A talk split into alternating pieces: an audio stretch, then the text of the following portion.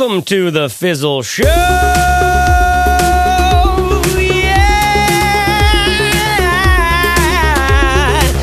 This is the Fizzle Show, where we come to learn so much about. I'm sorry. this is the Fizzle Show. Every Friday, we publish another conversation about the art and science of supporting yourself doing something that you care about. And this episode is a whirlwind. We really hit a nerve with this one. What we talk about are the things that we feel are actually easy and actually difficult about building a successful business. Now, listen, after listening to this episode, you might realize that something you are spending a lot of time and energy on right now should actually be a lot easier. And it's not because you're missing a critical piece. It's not easier because you're missing something. And I hope that in this episode, you can get that critical piece. Okay, in case you aren't familiar with what we do here, we run Fizzle.co, where we lead creatives, freelancers, and entrepreneurs into building a business that actually works. Okay, we have a three stage roadmap that we guide people through. No matter where you are on your entrepreneurial journey, you're going to fit in on the roadmap. Membership to Fizzle, Fizzle, Fizzle.co membership costs about $1.15 a day.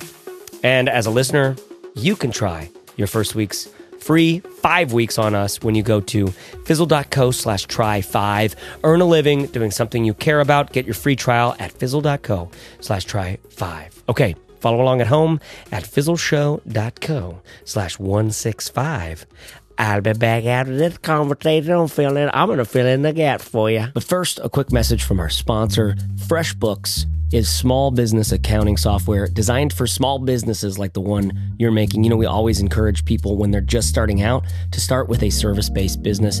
And uh, FreshBooks helps millions of service based business owners make everyday invoicing and accounting easy, fast, and secure. FreshBooks has created a super intuitive tool that makes creating and sending invoices extremely simple. Right, one of my business heroes, Tina Roth Eisenberg of Creative Mornings and Tattly and Swiss Miss, she says FreshBooks not only makes me look professional, it saves me a huge amount of time. FreshBooks is offering Fizzle Show listeners a month of unrestricted use, totally free right now. And you don't need a credit card for the trial. To claim your free month, just go to freshbooks.com slash fizzle and enter fizzle in the how did you hear about us section. That's freshbooks.com slash fizzle and enter fizzle and how did you hear about us. Okay, I'm going back to editing this video that should be in the post for this show. Let's get into it. If there's anything I've learned, it's that you can just add trouser on the front of anything. It sounds really suspicious. Yeah. Do you know Uh, what I I mean? have a feeling that was a, a old man, old man Corb, uh, dirty joke. Yeah, that's right. A trouser, a, a trouser or something. A trouser Uh, Jaeger, you get We should it? just have an episode of dirty old man jokes. hey, I'm Corbett Barr. and Today on the show, what's the difference between jam and jelly? I'll be back in just a minute, but first a message from our sponsors. okay, so uh, I one of my favorite uh, favorite uh, Baird, you probably remember where this originated from. Maybe it was a um, uh, it's one of these investors who asked the question. You know, what is something that you believe is true that a lot of other people believe is false? Right? Do you remember what that's from? Are you, uh, was it um, what's his name? Uh, uh, PayPal investor guy Peter Thiel, Peter Thiel. is Oh, it yeah, something? maybe it was I think it came uh, from his book.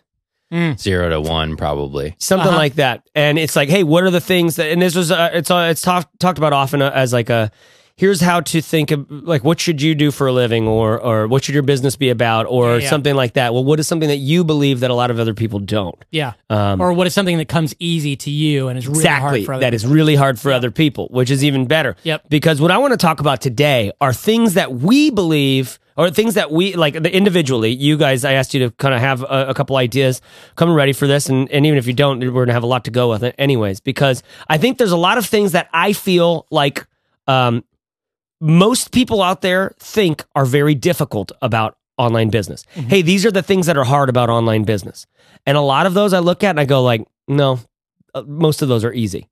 And not just because I have the skills, not just because, but but for but but like that's not the hard part about doing an online business.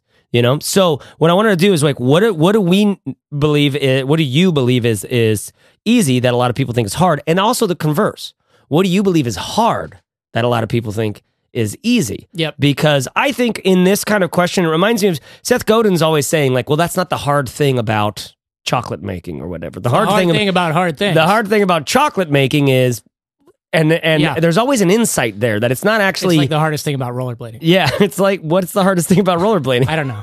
The hardest thing about rollerblading is actually not putting on the blades, not balancing and, and, and figuring out how to use it. It's feeling confident while you're doing it, knowing you look like a rollerblader. Sure. You know, that is the hack. Yeah. And it's actually not that hard to do once you've done it. But once you've done that, everything else gets It's really easier. all the crap you catch from your friends. Exactly. Well, and as a professional rollerblader for a little while there, I uh, I can say I got real comfortable looking like a fruit booter. Oh, I didn't know you were a, a pro. Well, pro me and Arlo Eisenberg go way back. I know there's like one dude out there going like, "Whoa, nice pull." Oh, Arlo Eisenberg. All right, speaking of Arlo Eisenberg, I'm here with Corbett Barr and Barrett Brooks, and we're diagnosing some of the biggest challenges we see in online business. Okay. you just totally you lost everyone. I guarantee it because you lost Barrett and I like have a while. I just I heard the word Eisenberg and I was and I Oh, was just like, well, that sounds like a radio host, and then I just clicked and Sure. clacked it. Let me ask you a question: Is the timing belt making sort of a woo woo woo sound? or more of a wee wee wee sound. I hope you can figure that out. You're screwed, Terry. On to our next caller. Ah, I just love that you can like parlay what is a moment when you would for real laugh into a character laugh and have it be accurate. I hate myself, so I like being other people. That was an actual laugh happening in someone else's laugh. I like it. Okay, so uh, th- what what what we're talking about here is what do we bel what do I believe is easy that other people think is hard, and what do I believe is hard that other people think is easy about online business? And Corbett, why don't we start with you? Whichever one. Maybe we should start on what's what we think is is um, is actually hard. Maybe first. well, okay. So I, I was the other place I was going to go with this is Okay. I think a lot of it's dependent on who you are and what your skill sets and experience. Totally. So it's really kind of a personal thing. Like, what do you think is difficult versus what do you think is easy? Right? Yeah. Because we all have things that just kind of come to us naturally. Totally. Um, so what is hard for me? Uh, one thing that's really hard for me is podcasting on my own. If I'm not interviewing or anything, or just like delivering content on my own. Yeah. It even helps when, like, for example, last week we shot a, a course. Chase and I are working on a new course, and um, we had collaboratively scripted the thing. And in a lot of cases, I would be writing the course out on my own and then delivering it myself in front of camera. And it was just easier because you were there as director. So Yeah. I had somebody to kind of bounce things off of and to Totally. kind of play the audience a little bit, even if the audience was only one. And Yeah. you were kind of like gingerly walking around to make sure that uh, you weren't distracting me doing Yeah. it, which. I really appreciated. Yep. But just in general, if I have to sit in a room by myself and deliver audio or video or whatever, that's hard. Mm. Yeah. A lot of times, in fact, I'll I'll go through a whole day where I'm I'm going to shoot this video. I'm going to shoot this video. Yeah. And it's like, put it well. I can't start now because it's lunchtime. Yeah. You know, coming soon. And then in the afternoon, you sit down and you and you you try and try. Yeah. And the words just don't come out or whatever. And uh, then you're like, screw it. And then you wait till the next day, and and like you really kind of wait for the just I don't know, Totally. the whole yeah, it's a right totally different mental headspace than say writing. And then yeah, or and versus like when you have to create a video or audio or whatever, and you show up because there's an interview happening, or because we have a podcast scheduled, Mm-hmm. or because you've got the camera set up and it's time to roll. Then there's no thinking about it. You just have to show up, and a lot of time the energy comes from the other people in Yeah. the room. Yeah, that And you can't let stuff. Mm-hmm. them down, so you just have to you just have to hit you know record. As Yeah. you're going. Now I'm curious for you specifically. What uh, is there a difference? Like for example, with with writing, like what do you do by yourself that, for, in terms in terms of content creation stuff, Mm. that comes easier to you than maybe other people? Yeah, so writing definitely comes easier. Yeah, um, Yeah. because I don't know, it's just like a conversation in your head. For some reason, it- so I don't speak much in general. Like like when we recorded the course the other day, uh, I was on camera for what like six hours, yeah, and my throat hurt for two days afterwards. really, And I probably spoke more words in those six hours than I had the entire week before. yeah, yeah, yeah. That and like when when we podcast, you know, Mm-hmm. th- this is like when I get it all out. Otherwise, I, I probably say ten words a day. Yeah, So anytime that I have to verbalize, it just it, it takes a lot more energy for me. Interesting, If I'm yeah. just writing it, it's way easier. Yeah, I like that. That's definitely a, a sign of, uh, uh, def- like you said, one of those that's like it's easier for my personality or my my skills, or more difficult for my personality, my skills, or something like that. Yeah. What, something like that. What else? Uh, what? What? Let's move to you, Barrett. Like, what? What comes to mind for you for either something that is easier for you, or than than it is for most people, or harder? Well, I'll tack on to Corbett's and say that I have a really hard time having any kind of like emotional engagement or intonation in my delivery if I don't have an audience. Mm. Like if I have an audience, a real audience, like if I'm speaking Yeah. on stage or I'm giving a workshop, I am super engaging. I think that's a, yeah. a natural talent of mine is I can just get up there and be charismatic and Mhm. engage with people and make them laugh and have fun. But if I'm just on a microphone or if I'm just behind a camera, it's boring. It's like, well, Yeah. this seems stupid. This is not worth my time right now. Yeah, it's hard to believe the uh, the the the spirit of what you're doing because when you're Right. on the other side, like you don't know what you, it's Right. hard to put yourself in that mindset of Yeah. being Right. on the other side of the monitor. And that's not to say it's not important. It's just to say I don't like it very much, you know, Yeah. for my personality. Yeah. So the other one I'll say though is when it comes to you, you know, you mentioned it's personal for each individual. I think what's hard about that that actually most people miss is they don't understand their own natural talents. They don't Mhm. understand what they're naturally good at, and so they're not able to leverage that in their business. And so they come to the table and they're following everyone else's strategy without knowing innately Totally. what's easy, what comes easier to them than other people. And so they don't end up using that as an advantage. They're just trying to follow the blueprint that somebody else set. And so, you know, for you, you might be great on camera. You might be completely different from Corbett, where you need to be around people all the time and talking all the time and engaging. Uh, and so, if that's you, then you shouldn't be following Corbett's strategy because it might not work for you. Yeah. So, I think knowing your talents and understanding kind of your natural driving abilities Yeah. is really powerful. Okay, this is interesting because this is helping me shape what more I think of what I mean.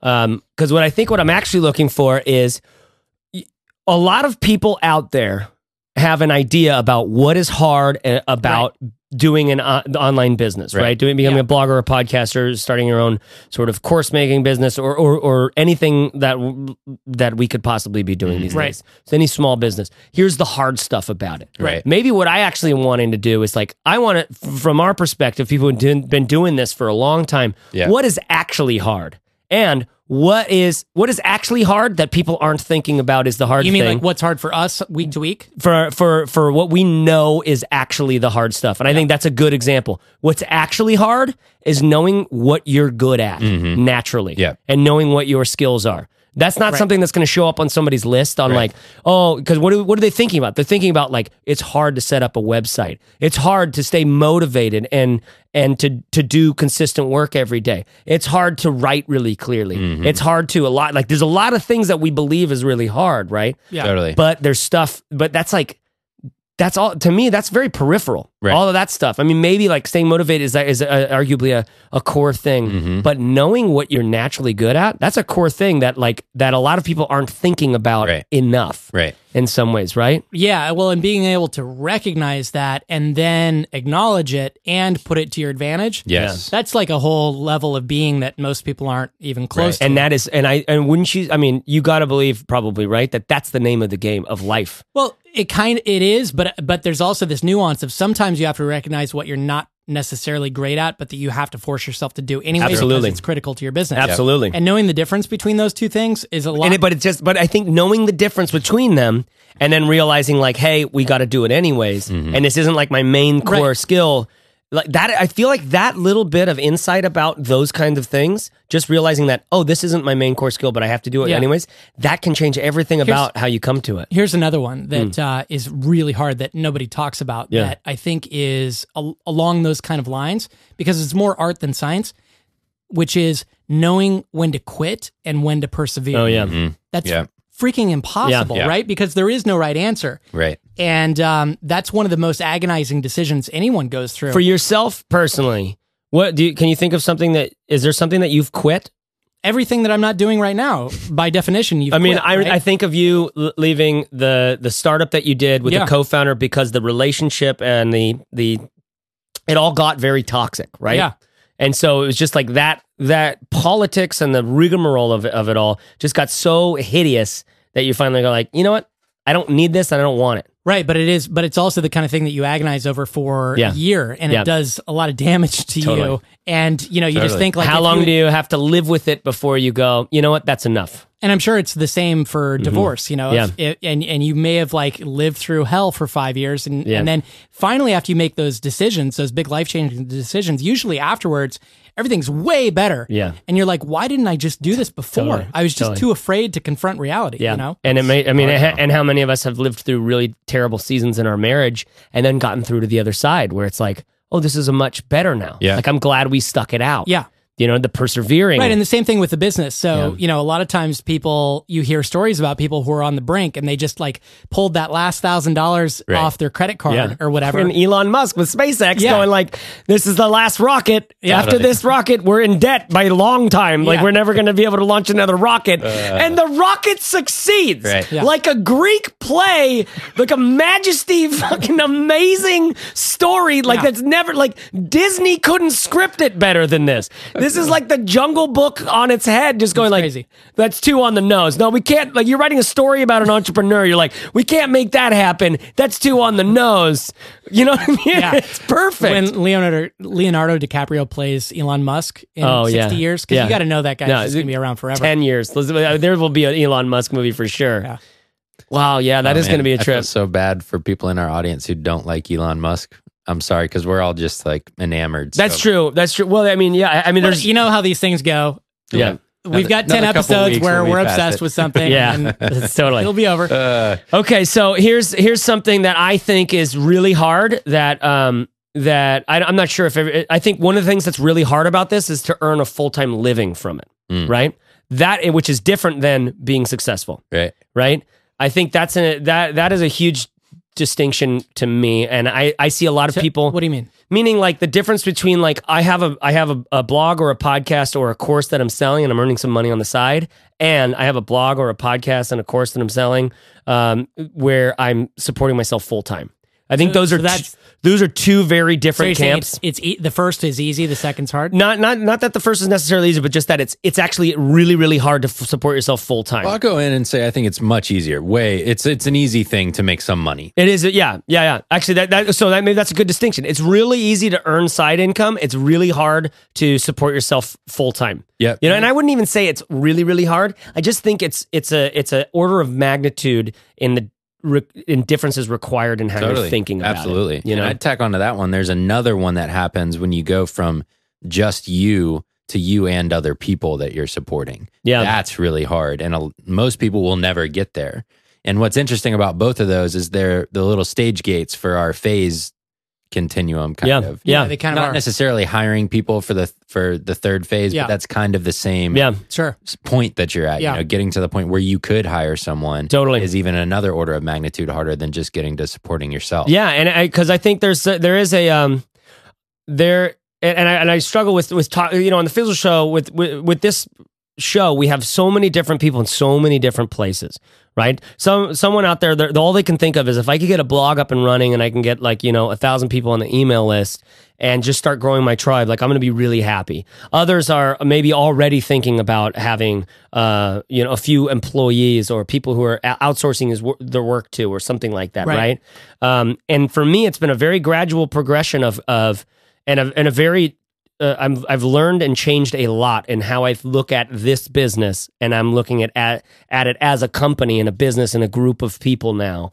That that was never really the the case for me personally. You know, for the past ten years, when I when I started lots of businesses, I never thought about them father apprentice having employees or Right. anything like that. Like me, anyone you know working alongside of that changed dramatically for me, and in some ways, that was like a mindset shift mm. that definitely made me look at the work very differently. Mm. Yeah. A- and I, I think the world changed in front of me, and I had to I had to orient myself to it, and that's what changed the way I looked at things. Versus like I read a book and then I start. So, in, in but in the context of things that people think are easy Yeah. are actually hard, do you, Yeah. you think that people think that that's easy? No, not necessarily. That's I but but it's it's just I, I I'm in some ways I'm just kind of I feel like it's it's really nice just to say, hey, this is a hard thing. Yeah. Hey, Okay. that's hard. Sure. You know what I mean? Yeah. So, but I like the I like keep coming back to what do people think is easy? Yeah. That's actually hard. What else? What do you have? Um, go ahead, Barrett. Well, I had another one here. I don't know that people think it's easy. I just don't pe- think people think about it, and and that's that. I don't think most people come to this business thing with a vision for their life or for what they're trying to create. So many people come to this business thing because they're running away from something. Mhm. That's the easy part.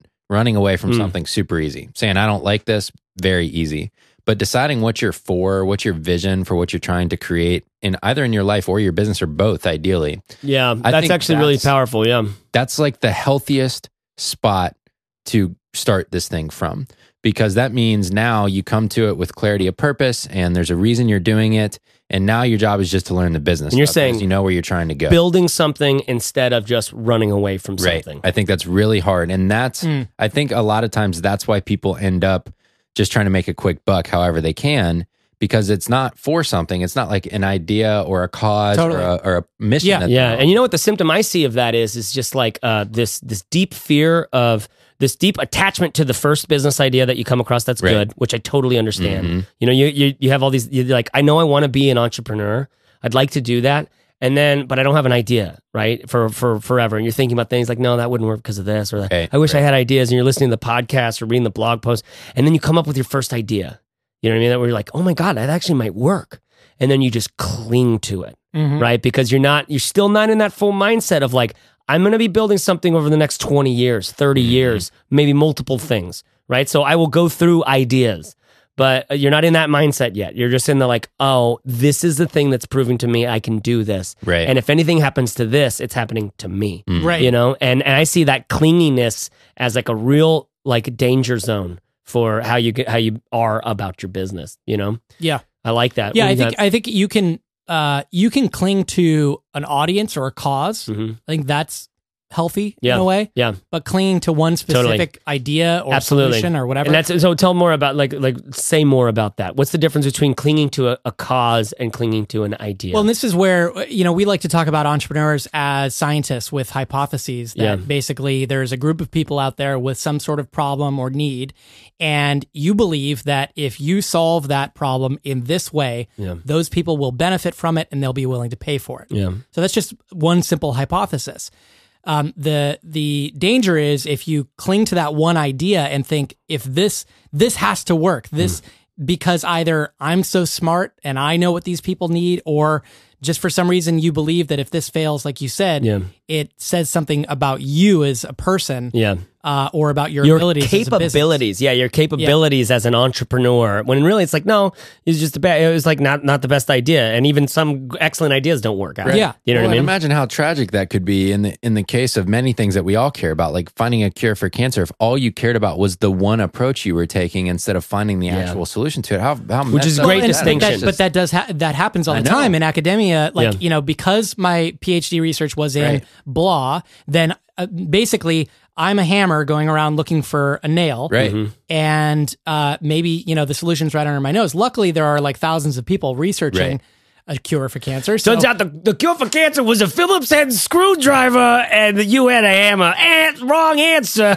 Uh, sorry, go back to square one. And but in that case, you know, maybe someone will cling to their idea and eventually it'll lead to a breakthrough in 30 years Right. because they just believed Hmm. deeply enough. As an entrepreneur, you- you're probably not solving, you know, that sort of problem. Uh, and you may you may be one of the only people kind of thinking about that problem for that audience. And Mm-hmm. so that's where if you want to focus on something, focus on the group of people Hmm. and on the problems that they have.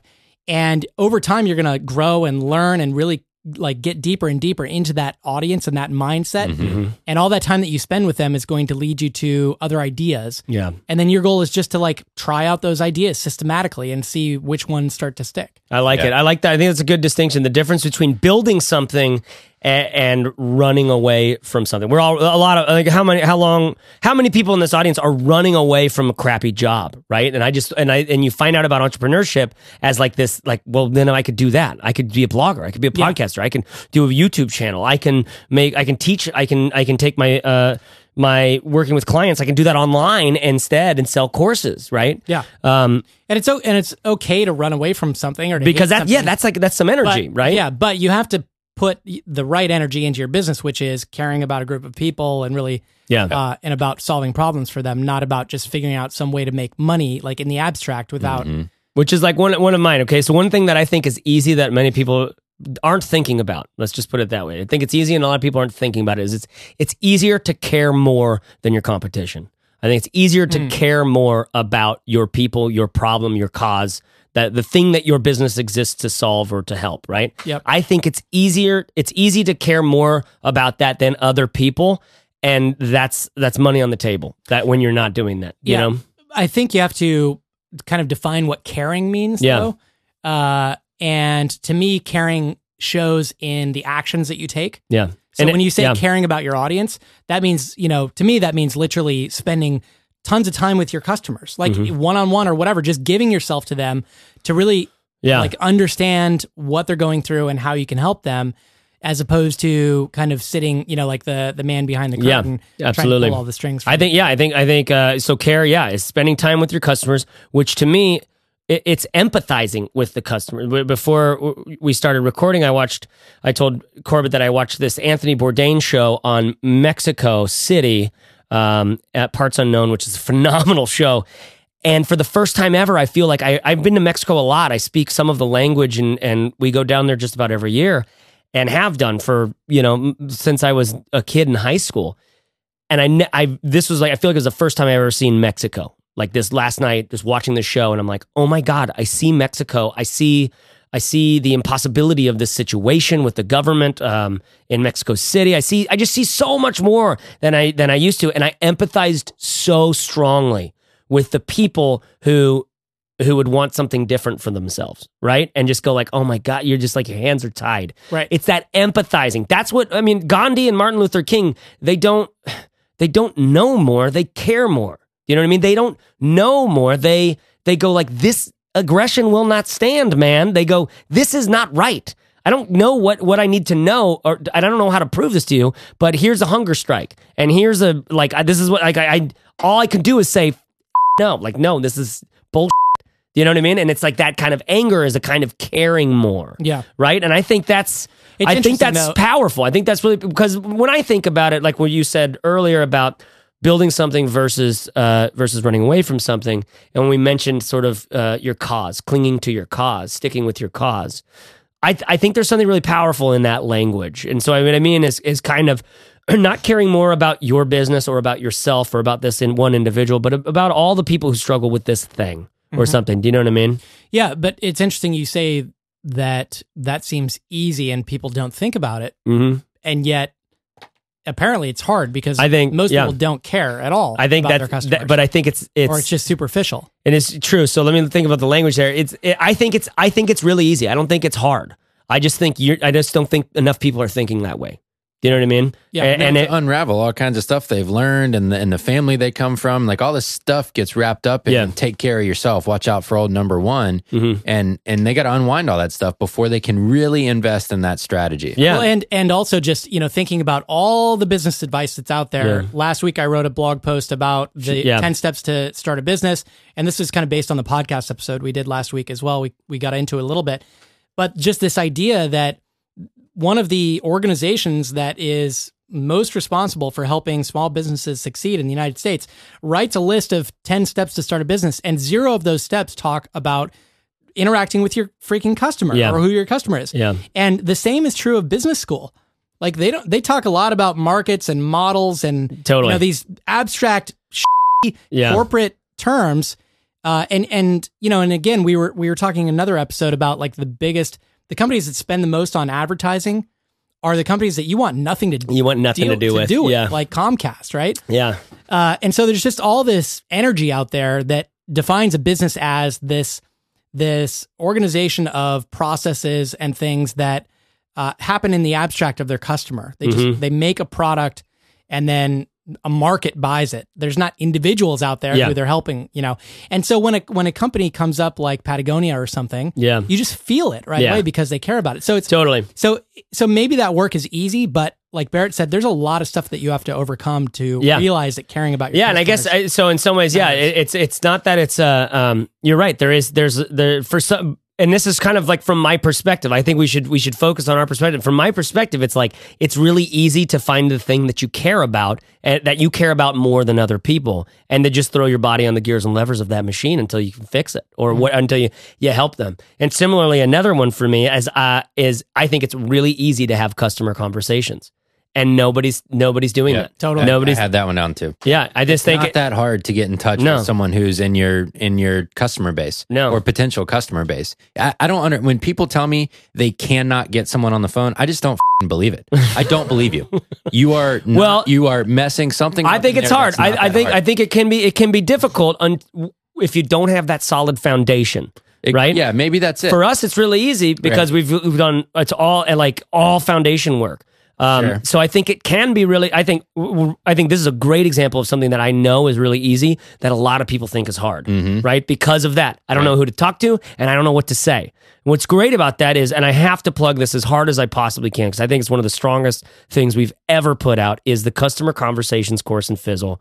It's one that we find always find ourselves recommending like on every Fizzle Friday and every person we talk to because it's just it's like it's basically the the strength and like to me as I was thinking about this, let's like watch in the ones that we talk about and everything that we've talked about up to date this like customer conversations being close with your customers understanding them like really going deep in the real life with them not just like here's my brainstorm about them here's my intuition about them but real conversations that's the thing that takes hard stuff and makes it easy I think that is like I think that's the thing that actually converts all this BS stuff that we thought was hard. Making a website's really hard to do this, and when you know what matters most to your customers, it's really easy. Yeah. Squarespace, grab a simple theme, put the put the the words right in front of them that they need to mm-hmm. hear, and have them subscribe. Like Right. like it, that's what turns things into easy things. For sure. And then I'll tack one on there that's, uh, I think it's really easy to build a network, and most people think it's really hard. Hmm. It's the same kind of thing to me because it's the same skills that go into it. Yeah. It's the hard part is having the courage to reach out to people. Mm. It's not hard to build a network to authentically connect with people when you allow yourself to open up and be a human and not have an agenda all the time. Hmm. I think people think it's so hard to get in touch with customers, to have a peer network. And the reason it seems hard is because you can't get out of your own damn head long enough to recognize that other people don't just want to hear your agenda and your elevator pitch all the time. Yeah. Totally. And it's hard because you don't want somebody to burst your bubble Right. and tell you mm-hmm. that you have a dumb idea. Right. Yeah, and you're Totally. hey, And really newsflash, that's what that's your what you, idea might be dumb. Yeah, that's that's really what you need to hear. Right. Right? Yeah, I mean, and that's that's maybe that's uh that's kind of interesting. It gets me thinking about another thing, like right. Why don't we want to hear that our idea is a bad one? Like you hear like, listen, I love it when people tell me that my idea is a bad idea. I, I love that. I get strong off of it. It makes me better. You know what I mean? You hear that from some people, and I've never been that guy. Yeah. Right. I'm I'm so deeply like like I have such a deep shame that if someone like if there's criticism, like I will just lock up and I will just go away and I'll isolate and be all alone and be depressed for like two weeks straight. Slowly the jaws uh, open. You know what I mean? Just because it's, it's some knee jerk reaction I can barely Yep. control. But uh, but others are just like, oh my god, I love it. Yeah, are you kidding me? I love that. Tell me it's wrong. Show me. Prove to me I'll be better than you. And I like that, and I wish more people thought like that. I wish I thought like that Yeah. more, you know. But I think that might be one as well, right? This this idea of I'm afraid that I'm afraid someone's going to burst my bubble. But here and here's the thing, like you mentioned the customer conversations course.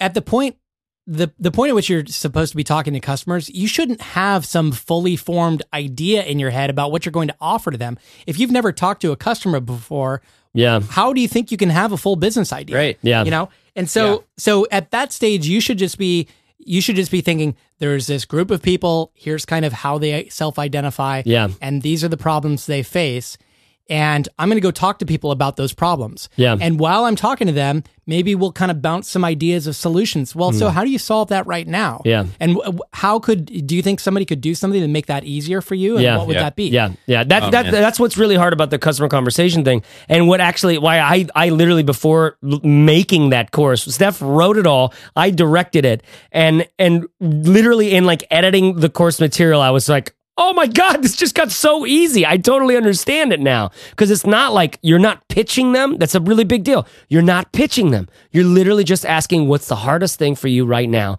about being a fly fisher or about being a single mom or about being a stay-at-home dad who wants to also build his professional network like what is what is the hardest thing right now about your insert topic slash audience here and then just ask hmm tell me more now why is that what does that feel like go deep and ask clarifying questions, and that's it. Right. And the whole course goes into to like how do you find people? What what what's your approach to them? You know, how do you get ready with your anchor question and stuff like that. so yeah, versus like versus the, what? the way that people are thinking about I'm going to go talk to a customer is I'm going to go pitch them on my idea. yeah. You know, and then and then you get all like Right. worked up Because now you're gonna a- shoot me down. Yeah, they're now you're afraid because, your bubbles can because you're literally giving them a is this great or does this suck? yeah.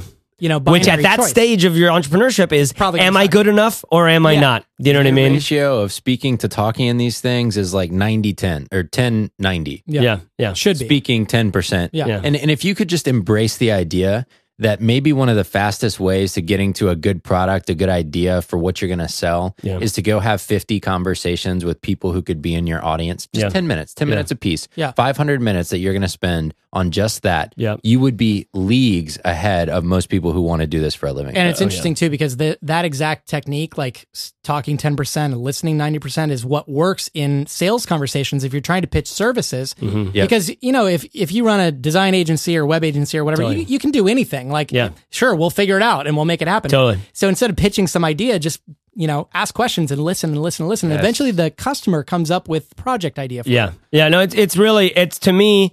That's why that's why I'm saying like this one thing to me is sort of the linchpin that makes hard things easy. So whatever you think is really hard. So listener, Yeah. whatever you're thinking right now about what's really really hard, it might be like figuring out what your business idea is. It might be uh, figuring out what your what should be in your website or on your website or what it should look like or yada yada yada. It might be um, figuring out how to write or publish consistently. It might figure it might be a lot of this stuff. I think everything everything on that list of what's hard gets easier when you've talked to enough enough customers to actually feel like you're empathizing, caring, understanding Yep. who who they are and what they're struggling with. Yeah. Because a lot of like what what are you going to publish? You don't know because you don't know what would be useful and valuable to them. Right. Yeah. What wh- how often do you need to publish it? You don't know because you don't know in what mediums they're going to find you because you don't know what their schedules are because you don't know what what like their lifestyle looks like and you're not thinking about that. You're thinking like Pat Flynn. You're not thinking like your audience. And that's how you need to think, right? Yep. Everything gets easier when you're when you're doing these customer conversations when you've eventually got that understanding with them. So we're watching for that in the next ones that we come up with to Yeah. see if it does the same. If it's like this is, and I, we say customer conversations because to us that's this one specific tactic that you can do to get access to the minds and the hearts of your audience, like specifics that can actually change the way you think about things. Yeah. Right. And I love that. I think that's so strong. Yep. So strong. So I just want to tack one thing on that that's related to that one plus the network one I mentioned about building a peer group or a network or whatever. And that's at the same listening speaking ratio that applies to customer conversations. That same ratio is the best way to build relationships, in my opinion. Hmm. If you do nothing but come up with a few good, intriguing questions that allow people to open up and speak about the things that they never get to talk about Yeah. with anyone because no one listens, you will have more friends than you know what to do with because everyone wants to talk about themselves. Everyone wants to have It's funny you should say that because I was just uh, the other day just no, I'm just kidding. Wanted to talk about myself. boom, boom. You nailed that one. Hey, I like that. That's good. So I, I I do think that part's hard though. Embracing the idea in both situations, whether it's building relationships that's a peer group or whether it's a customer conversation, embracing the idea that your job is to listen is a hard Yep. part about that. Yep, I think so too. Absolutely. You have another one? Well, uh, if we can flip flop this back the other Yeah, way, yeah, it yeah. Keep- your- keep- no, your- keep going back and forth. or whatever. But so something that I think a lot of people think is easy or that they don't necessarily really think about, Yeah. that actually turns out to be really hard, is uh, building an audience and publishing content consistently over time. I think a lot of people feel like, oh yeah, I'll, I'll start a YouTube channel or I'll start a, a Twitter, you know, following or whatever. And sure, it's easy to, it's fun to brainstorm that stuff and come up with some ideas and then to get the first thing out there or Mhm. maybe the first two or three things. Yeah, But then come around like you're the 10th thing that you're supposed to be publishing yeah, or the 20th, totally, totally. it starts to get really, really hard to Yeah. continue. Um, and I, I don't think a lot of people think about that when they get into it. They're really worried about the upfront stuff. And this, and you know, it makes sense. You can't see like the future.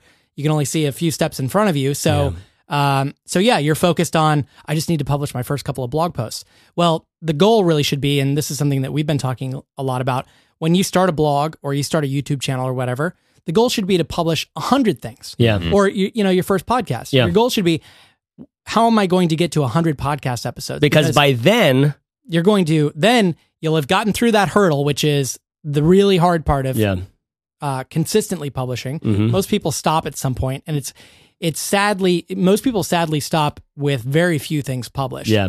This happens a lot of times um, when I'm talking to customers or whatever, and they're like, "Yeah, I don't think that podcasting's for me," you know.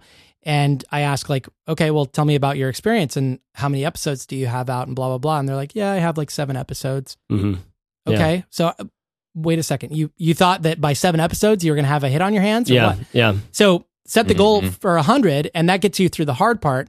Uh, and then at the end of that, you're going to have learned so much, Yeah. and you probably will have had at least a few instances of that one episode that leads to a breakthrough, Yeah. or that one blog post Totally. that leads to a breakthrough, and um, gets you recognized, or puts you in touch with someone that you weren't before, or helps grow your audience a Yeah. hundred times more than everything else that you Yeah, publish. totally. If you want to feel better about yourself and your podcasting skills, just go listen to the archives of my old podcast. You will immediately feel better. Yeah. It's also how I met Corbett. Yeah. and that, that's a good trick for for anybody that you follow who you think is hot. Shit. Go Yeah. look at what they were doing Yeah, three or four or five years ago. Yep. See the beginnings, the beginnings of their stuff, because everybody starts where they start, Right. And nobody starts where they are now. Like it's it takes a while to get up there, Yep. right? I had that one too, though, Corbett. I think that content strategy people think is going to be really hard. It's going to be really hard to Mhm. develop like a content strategy that makes sense. That's easy. It, it'll take you half an afternoon, maybe, and you could be drinking while you're doing it. Mhm. The hard part Woohoo. is doing it over and over and showing up like a professional. Yeah. And and maybe even getting ahead of schedule. You know, John and Dana Shultz, I admire them so much. Uh, Dana does all of their content over at minimalistbaker.com. She's already done all of her content for June and it's May, uh, May 31st right now. She's done with June's content. She's working on July now. Yeah, And she's so far ahead of her schedule that she has to get the very first food that comes off the farm before it's in season to Yeah. be able to keep up with their content schedule. That's the only thing holding her back. yeah, like- totally. That's the hard Because you don't part. want to be publishing what's not in season, Right. Yeah, Being that much of a professional, that's hard. That's Yeah. the part you should be working on. and it's actually it, it- it's like another thing where it's like okay publishing consistently over time instead of just creating a content strategy Yes. right is, is what i'm hearing and and when you commit to publishing consistently over time then it's like your work actually changes like what your job is actually changes your job is to publish consistently right and i and we would add that there's there's two two real prongs here publish consistently and everything you publish make it more and more and more useful to your audience Yes. right Yeah. that's the second That's prong the second that's part like that's really hard that people don't think about. Yeah. That incremental improvement. You think that just the act of publishing is going to make me better each time, but it's not. This is Yeah. a deliberate action that you have to take to uh to measure, monitor, solicit feedback every time you publish something. You have to be looking for little clues in the number of times something gets shared or Yeah. the number of comments that you get or the uh, number of people who email you and say that really affected me because of X, Y, and Z. totally You need to be listening to those things very carefully. And when you find something that seems to strike a chord, you go, aha, that's a clue. I what about that post made that so much more useful to people? Right. And how can I continue that as Yeah. we go forward? Yeah, no, I think that, and it's interesting. These are all, a lot of them are turning into, you know, two sides of the coin kind of thing. Building something instead of just running away from something. Publishing consistently over time instead of just creating a content strategy. Making stuff that's more and more useful to your audience versus just blindly publishing whatever you've Yeah. got, right? Yep. Mm-hmm. And I would say, you know, maybe another thing I could add to that is like writing effectively versus just writing creatively. You know, re- versus you know, just Yeah. writing like, "Hey, love me." You know what I mean? Oh, Look how smart I am. Really, more than love me. Like, look how smart I am. Let me prove to you how smart I am. Let me prove to you how good of a writer I am. That's not effective, Right. Because it doesn't have to do anything. What you're trying to do is you're trying to save people from the the the crushing feelings of post traumatic stress disorder. You're trying to help husbands and wives have more connected relationships. You're trying to help dog owners feel less stressed about their life. You're trying to whatever the purpose of your thing is, that's what you that's what you care about. So mm-hmm. you have to be effective at at at making those transformations happen, not just like aren't I a smart person? Aren't I good at blogging? Right. Aren't I a great pub- podcast publisher or mm-hmm. whatever? And I think that's a really important distinction is to diff- the difference between being effective and, and transformational Yeah. as a writer versus just creative or just Or just clever or clear, whatever. yeah, mm-hmm. Yeah. yeah, Yep. totally. What else? What else What we I got? down was uh, I think most people think the business building part is going to be really hard. All the stuff we teach, I think they, they think that's the hardest part about building a business. Uh, in reality, I think it's pretty easy because you just you can pay us and you can show up at Fizzle and we're going to teach you all kinds of stuff that you need to know, and it's pretty cut and dry as far as the actions you need to take and the goals to set and all of that. Yeah. I think the really, really hard part that goes along with that, though, that not enough people come to the table with or even think about is the building of expertise along the way, Hmm. or, or even before you get to the point of building a business. No one wants to put in. Gary Vaynerchuk did have a good video the other day. I'll give it to him. He was talking about this guy, you know, gets on a video, he submits a video question. He's got like Gary Vee's book and his the Jets logo pulled up on a screen next to him, all this BS. And he's like this built jack dude. And he gets on the thing and he's like, Gary, if you only had $1,000, what would you do to start a successful business? Mm-hmm. And Gary's like, $1,000 is nothing, you bozo. What I would do is I would go find a CEO. I, I think it was uh, actually, what would you do with $1,000 to start an apparel company? Yeah. And Gary goes, Nothing. I wouldn't start an apparel company right now. Yeah. I'd go find the number one executive I could find in an apparel industry or in an apparel Yeah. business. And I'd ask to be his little, you know, Aaron slave. Yeah. Right. Yeah. Yeah. Aaron boy, whatever, assistant, whatever you want to call it. Totally. And I'd do that for three years and then I would start a business because then Yeah. you're going to know what you need to know to be able to actually succeed. Totally. And no one is willing to do that. Yeah. No one will go do that because everyone wants the the solution today. They want to be the guy Totally. today. Mm-hmm. And, and there are a lot of parallels uh, between that, I think, and the com- customer conversation stuff we were talking about. Yeah. Because most people don't want to have those conversations because I've had the idea right now and I just want to go build it Right. instead of doing the work to find out what you Mhm. need to know. Yeah. And this Right. is just the precursor of that. Yeah. Totally, totally. I think I think it's it- these are all very like these are very like there's some there's something mindset that we're sort of tracing here. Like we're not mm-hmm. talking about the mindset, but we're talking about the results of the mindset. The difference between this and that. Whatever draws that line, that's the that's some sort of mindset stuff that that is sort of hard to tack down, but you can really clearly see it in the difference between I want to start a successful apparel company and I'm willing to be mentored by someone or to work somewhere else for a time because I care about the 20 year goal. Yeah. Or I want to start a successful apparel company and I'm not willing to do that. I just want to know how I can be like how I can be hip and Yeah. and smart and like Right. whatever seem to be smart right now. Yeah. Right. You know? Mhm. I got another one Go on, let's hear it. that people think is really hard that uh, isn't or doesn't need to be. And that is the technology aspect of Yeah. things, right? So Yeah. How how many times do we hear this? People talk about, well, I, you know, I'd love to do X, Y, and Z, but I'm not a developer. Or um, how many people? How, how many times do you hear people complain about uh, the lack of options for making WordPress talk to this forum software, Mhm. whatever it is? Yeah. And people get really wrapped up in these issues so much so that you can you've seen entrepreneurs basically like they almost put everything on hold Yeah. for a month while they're figuring out this technology stuff Yeah. because they I gotta, I gotta Im, Im, put in Office Autopilot or something. Now, Right. you know what I mean? Because in their mind, there's some like perfect solution. Yeah. And if only they get that technology solution Yeah. perfect, everything in their business is going to be just right. Mhm. And in reality, that technology stuff doesn't really matter in the scheme of things. What matters Yeah. is who you're helping and how you're solving that problem and how compelling your offer is to them. totally. And, you know, meanwhile, on the other end, you see people who don't have any pre- preconceived notions of what their technology should look like. They just want to like make the shit work Mm-hmm. and not spend a lot of time on it. So they throw something together. They end up using, they end up like having people like send them money via PayPal Yeah. and they email Yeah. them the files Yeah. instead of trying to set up this like fancy course Totally. infrastructure or whatever. Totally. And it works just as well. Yeah. And sometimes it works better because it's different and people are like, wait, what, what's going on there? because you're so much more involved and invested, and it's like I can t- I can feel you in this. Yeah. do you know what I mean? Like, so, so not that that's like the you have to do it that way to make a business, but it's like you care you care more about your course getting to me than you do about fooling around and fiddling with with your co- with like course software. Yes. you know what I mean. Same with with blogging uh, platforms, for Yeah. example. You know, how many times have you seen people fiddle around with a design or whatever for Mm-hmm. Yeah. weeks or months? Yeah, Sometimes people fiddle around for a year. Yeah. I totally. did. I Yeah. remember Yeah. this, like thinking that, like, if I just get the design and the tagline right, it's then gonna they'll really trust me. Yeah. I have news for you. Go look at James Clear's website. Yeah, go look at a like J- like Derek Sivers Right. or you know Go Seth look at Godin yeah or most Right. most of the like the most effective sites on the web. You know, like Totally. there's actually I find that that the the slicker a site is, I'm al- I'm already starting to have these biases against this Mm-hmm. thing because anything that has that good of a website clearly it's kind of like anything that's spending that much on advertising.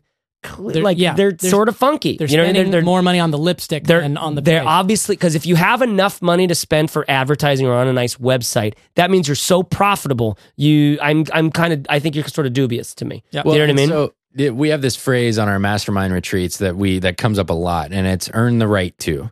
And I think in this case, a really good way to think about that is you have to earn the right to get to use the ideal technology solution that you're thinking about. Mhm. And earn the right to me in this case means prove the idea first. Do it the hard or the the Yeah. ugly way first. Yeah. And prove that people want it bad enough. and, and make enough money that you can afford to pay somebody to Right. do all that Exactly. stuff instead of wasting three months tinkering on Right. it. Yeah, and the reason why we get upset about this is because you guys, we watch a lot of hopeful entrepreneurs literally fizzle out in front of our eyes Waste away. because of like specifically this technology one. Every week. We- website design, like I'm so passionate about it. I love website design. It's one of my favorite expressive arts on the web. Like I think it's, I think it's amazing, and I would, I would hate for you to spend even a moment's worth of time thinking about it And- up front. Eventually, yeah, earn the right to do it.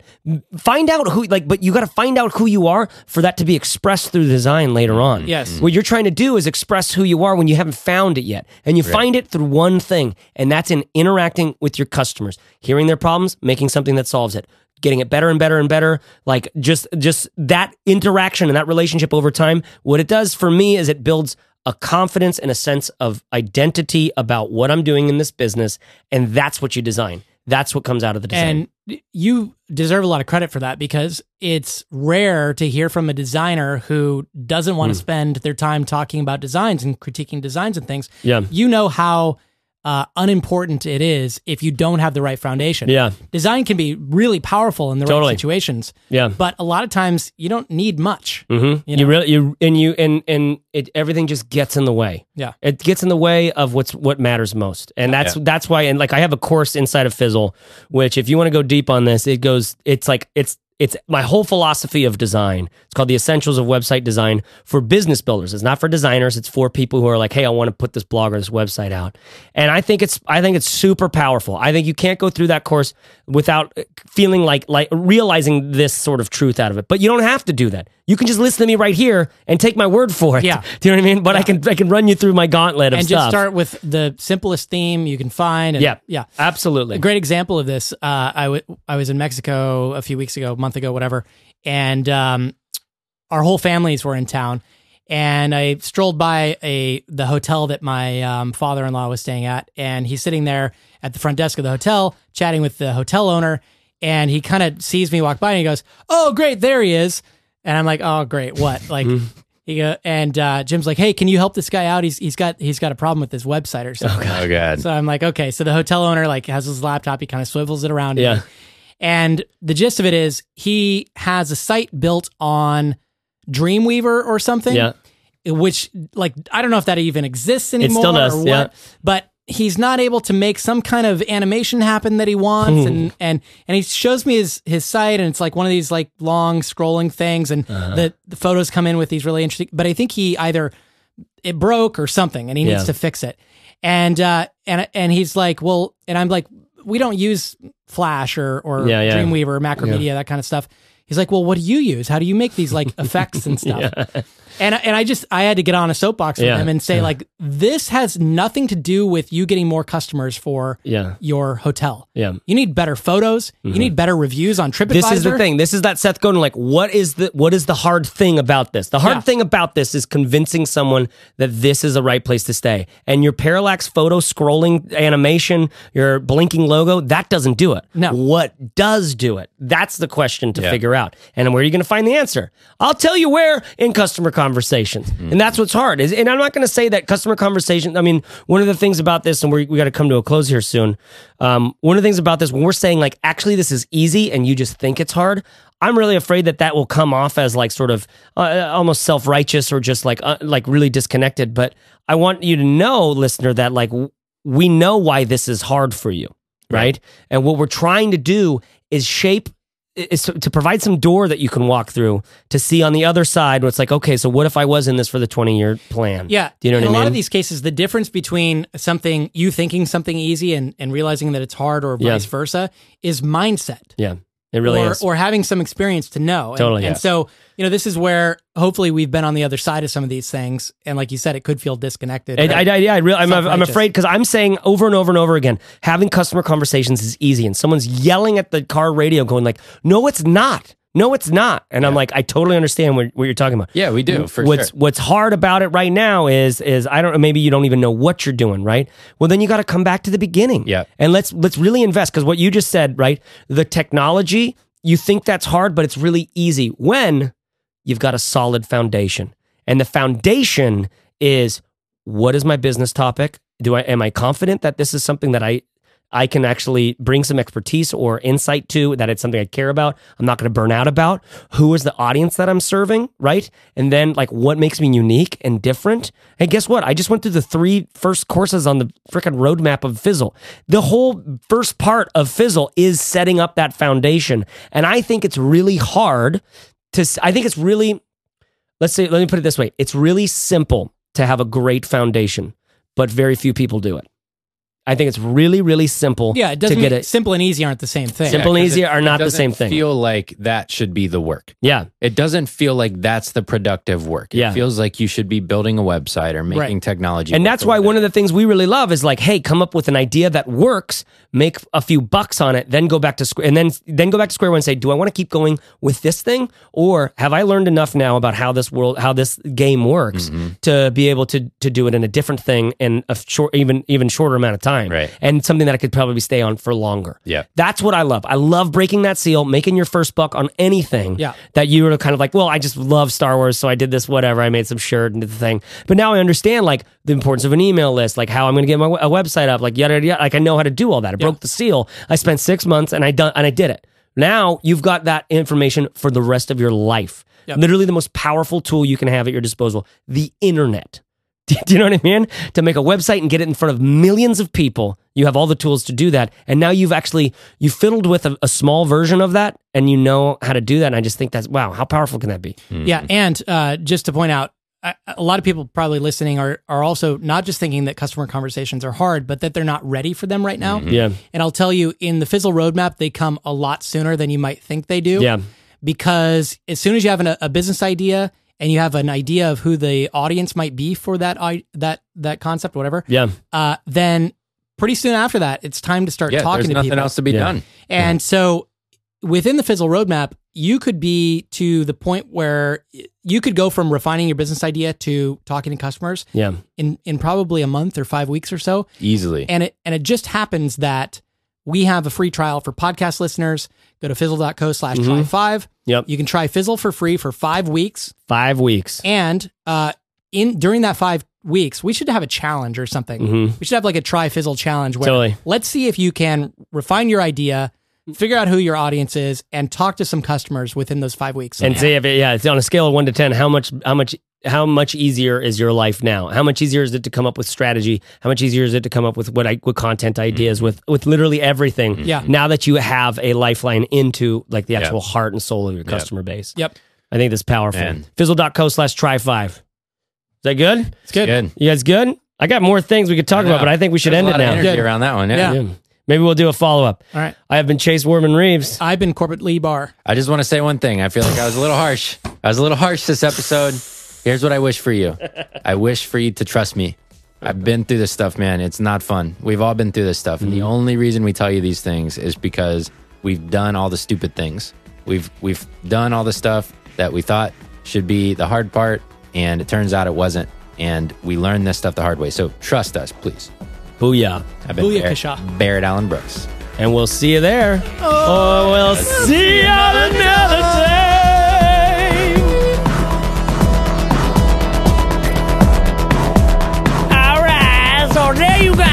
That was a good one. Oh, yeah. I hope you are loving that show. That's right. It's a good one. Sorry. Fizzleshow.co slash 165. That's where you're going to find the show notes and the conversations about this episode. Okay? You're going to be able to click the link there to learn more about the three phase small business roadmap. There's a video that you can watch that I made, and I put a lot of heart and soul in it. I hope you like it. And I've also put a link to Corbett's excellent post that he wrote last week 10 steps to start a business and why the SBA's list is tragically flawed. He gets pretty fired up in it. It's a good, great post. Fizzleshow.co, F I Z Z L E show.co slash 165. Here's a fun rating from uh, iTunes rating from someone a long time ago that I never got to read. He said, if the Fizzle guys were Thundercats, Barrett would be Tygra, stable, level headed, with an architectural gift for aligning systems. He has also the ability to turn himself invisible, like when he sometimes go for five minutes straight on the podcast without saying a word, and then jumps out to startle you with some relevant insight. Corbett would be Panthro, super smart and loyal to the cause with a strong sense of excellence and a good sense of humor. He is respected by both sides of the field of battle. He builds all the cool things for the team to use in their adventures. And Chase would be the Thunder Kittens. Wily Kit and Wily Kat. Mischievous, funny, and agile. You never quite know where he is or where he's going to next. Like the Thunder Kittens, he has a couple of different but overlapping personalities. I can barely get through this. Personalities. And the leader of the Thundercats, Lion-O, is the founder who joins to listen to the guidance of the others and goes forth to be the hero of the journey. That is truly an epic uh, little iTunes review there. Thank you so much. Our goal here, dear listeners, you know, is to help you make progress on your business every single week. Do you know that? Do you know that that's like what like we're we're really kind of doing that. Like we kind of don't exist if we don't keep doing that. And more than that, I don't know, we really like this. We like doing this for you. If you like it as well and you haven't yet, please leave us an iTunes review. It means the world for me to be able to read these things. I share them with the team. We read them out on every episode. If you go to the iTunes store and search for Fizzle in the podcast section, click write a review when you see our orange faces and tell us what you like about it, maybe what you hate about it. We got a one star review recently. Wasn't that happy about it? But I understand. We're not for everybody.